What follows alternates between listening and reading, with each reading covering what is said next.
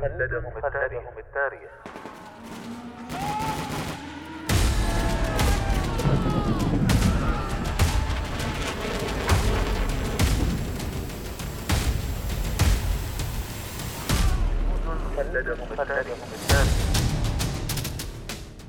كم يفخر التاريخ العسكري برجال كتبوا سيرهم في سجلاته بحروف من الجهد والتضحية والعطاء. فبقت أسماؤهم خالدة باقية مثالا لمعنى الجندية التي دبت خطواتها كل شبر من أرض الوطن. جنود خلدهم التاريخ. برنامج أسبوعي نتعرف من خلاله على الجنود الذين ضحوا بحياتهم من أجل أوطانهم. يعده الدكتور هلال بن سعيد الحجري ويقدمه الرائد الركن. محمد بن سعيد المشيخي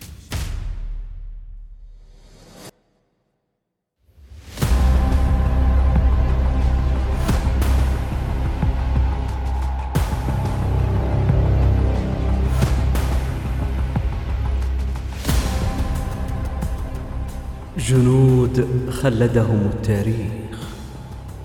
بروس كينجسبري.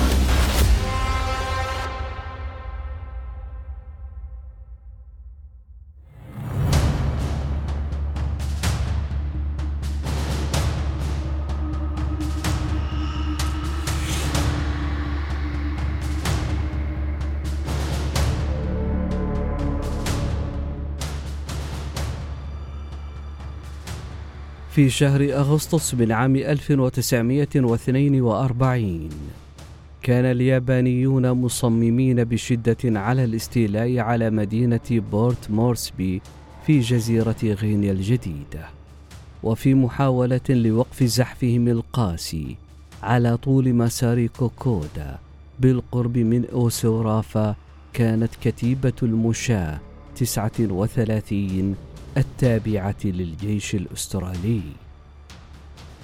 وكانت المعركة التي نتجت عن الاصطدام تسير بشكل سيء بالنسبة للأستراليين حتى وصلت التعزيزات.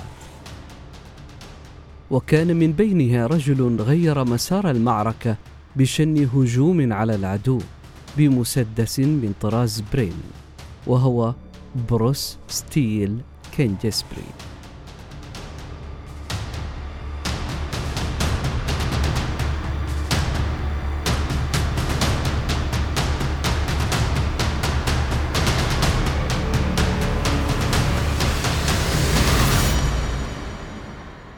ولد بروس كينجسبري في الثامن من يناير من عام 1918 في ملبورن بأستراليا لأبوين بريطانيين. وعندما كان في الخامسة من عمره التقى بأفضل صديق له هو ألين أفيري. كانا متلازمين طوال الحياة.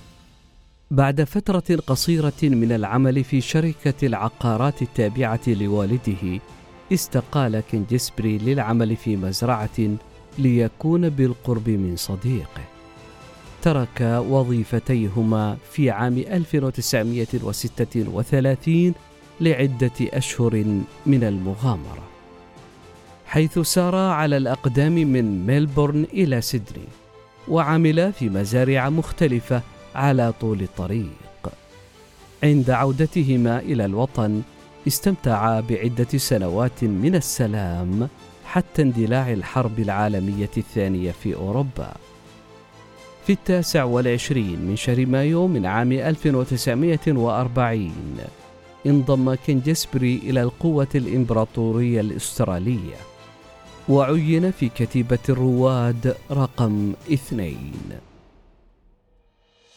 عندما اكتشف أن صديقه أفيري قد جند أيضا ولكن في كتيبة المشاة 14 على 2 تقدم بطلب لنقله ليكون مع أفضل أصدقائه. بعد التدريب الأساسي عينا معا في الفرقة السابعة وفي أواخر عام 1940 أرسل إلى الشرق الأوسط. أرسل أولا إلى مصر وسوريا لتلقي التدريب.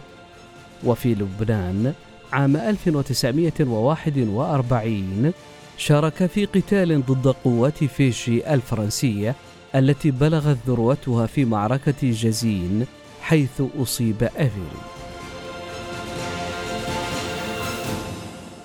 تم استدعاء كتيبة المشاة 14 على 2 إلى أستراليا في يناير من عام 1942 لقد أمضوا التدريب الصيفي من أجل هدفهم التالي محاربة اليابانيين. كانت ساحة معركتهم في أغسطس من عام 1942 هي جزيرة غينيا الجديدة التي احتلت موقعا فريدا خلال الحرب العالمية الثانية. استولى اليابانيون بالفعل على الأراضي الأسترالية لغينيا الجديدة وبابوا. وكذلك الأراضي الهولندية في غرب غينيا الجديدة. ومع ذلك تمكنت قوات الحلفاء من التمسك ببورت مورسبي نفسها في غينيا الجديدة.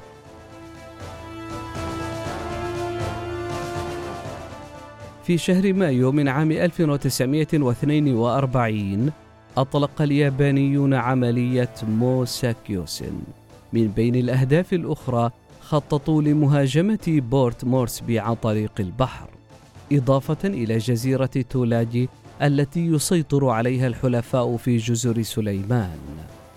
كان الهدف الأساسي للعملية عزل استراليا عن الحلفاء. وستكون قبضة اليابان على جنوب المحيط الهادي مطلقة. نتج عن هذا الهجوم معركة بحر المرجان في الفترة من الرابع إلى الثامن من مايو من عام 1942 وكان ذلك أول نزاع بحري في التاريخ لم تستخدم السفن لإطلاق النار. بدلا من ذلك استخدم كلا الجانبين الطائرات لإحداث الدمار. في الثامن من مايو انتهت المعركة لصالح الحلفاء لكن اليابان كانت لا تزال مصممة على الاستيلاء على بورت مورسبي. لذلك غير اليابانيون تكتيكاتهم فبدلا من الاقتراب من الميناء عن طريق البحر أرسلوا في الحادي والعشرين من يوليو 2500 جندي على الشواطئ بالقرب من قريتي جونا وبونا في شمال شرق بابوا وانطلقوا في مسار كوكودا فوق سلسلة أوين ستانلي.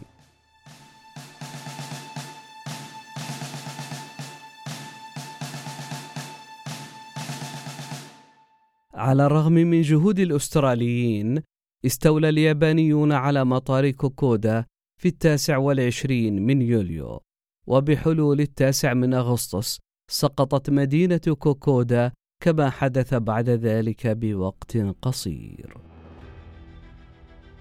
تعرضت القوات الأسترالية للدمار خلال الحملة بالإضافة إلى القتال المستمر أهلكت أمراض الغابة صفوفهم وكانت طائرات الإمداد الجوي قليلة وأصبح الهبوط شبه مستحيل بسبب الغطاء السميك للأشجار. أيضا لم يكن لدى الجنود أسلحة ثقيلة حيث كان يعتقد أنها سترهقهم جدا بحيث لا يمكنهم حملها في تضاريس الغابة الكثيفة. ولكن اليابانيين لم تساورهم مثل هذه الهواجس فتفوقوا عليهم بسقوط قرية دينيكي انسحب الأستراليون وأقاموا مقراتهم على قمة تل فوق قرية إيسورافا. وحفروا فيها مواقعهم واستأنفوا القتال هناك في السادس والعشرين من أغسطس. أدى وصول كتيبة المشاة الأسترالية 14 على 2 في يومي السادس والعشرين والسابع والعشرين إلى إراحة الكتيبة التاسعة والثلاثين المنهكة. وتعادل أعداد القوات الأسترالية واليابانية بالقرب من إسورافا. شن اليابانيون هجوما كبيرا في اليوم السابع والعشرين حتى كسروا الخط الأسترالي في مرحلة ما قبل أن يتعرضوا للهزيمة. في التاسع والعشرين من شهر أغسطس اخترق اليابانيون الجناح الأيمن لأستراليا وبدأوا في دفعهم للخلف مهددين بقطع القوات الموجودة على الأجنحة عن مقرهم. كان إطلاق النار كثيفا لدرجة أن الغابة جردت من نباتاتها في دقائق.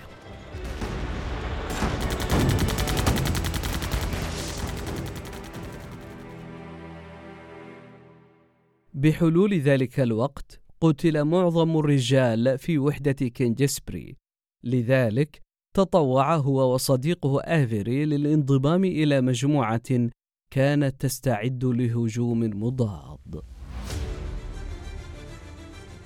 أخذ كينجسبري رشاشا خفيفا من طراز برين من جندي عاجز وصرخ بالآخرين. اتبعوني يمكننا أن نردهم إلى أعقابهم. فوجئ اليابانيون عندما انقض الماحق الأسترالي الشرس عليهم مباشرة.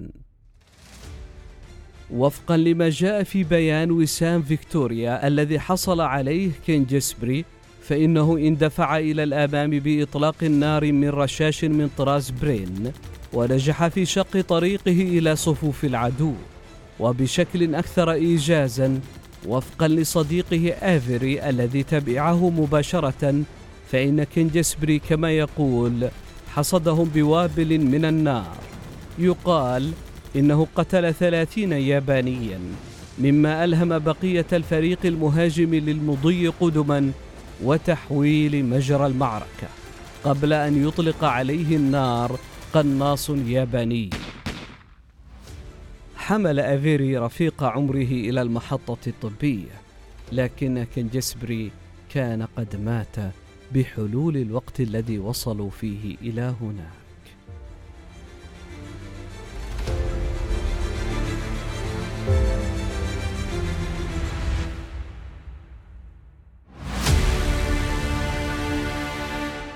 يعتقد المؤرخون العسكريون أنه لولا كنجسبري لكان بإمكان اليابانيين تدمير الأستراليين. انتهت المعركة في نهاية المطاف بهزيمة الأستراليين ولكن شجاعة بروسكين جسبري مكنتهم من استعادة جناحهم الأيمن ثم إعادة تجميع صفوفهم والانسحاب في تلك الليلة بدلا من اجتياح العدو لوطنهم. نظرا لرباطة جأشه وتصميمه وتفانيه في أداء الواجب في مواجهة الصعاب الكبيرة حصل كنجسبري بعد وفاته على وسام صليب فيكتوريا. أعلى جائزة عسكرية لبريطانيا العظمى تمنح للشجاعة في مواجهة العدو. وهكذا أصبح كينجسبري من الجنود الذين خلدهم التاريخ.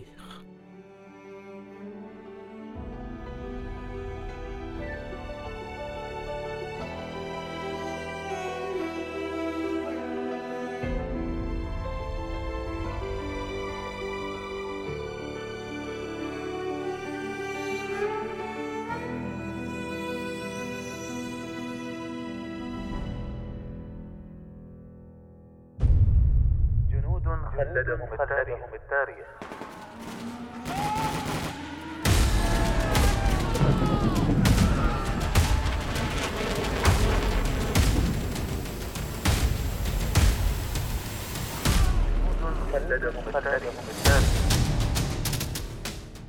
كم يفخر التاريخ العسكري برجال كتبوا سيرهم في سجلاته بحروف من الجهد والتضحية والعطاء. فبقت أسماؤهم خالدة باقية مثالا لمعنى الجندية التي دبت خطواتها كل شبر من أرض الوطن. جنود خلدهم التاريخ. برنامج أسبوعي نتعرف من خلاله على الجنود الذين ضحوا بحياتهم من أجل أوطانهم. يعده الدكتور هلال بن سعيد الحجري ويقدمه الرائد الركن. محمد بن سعيد المشيخي.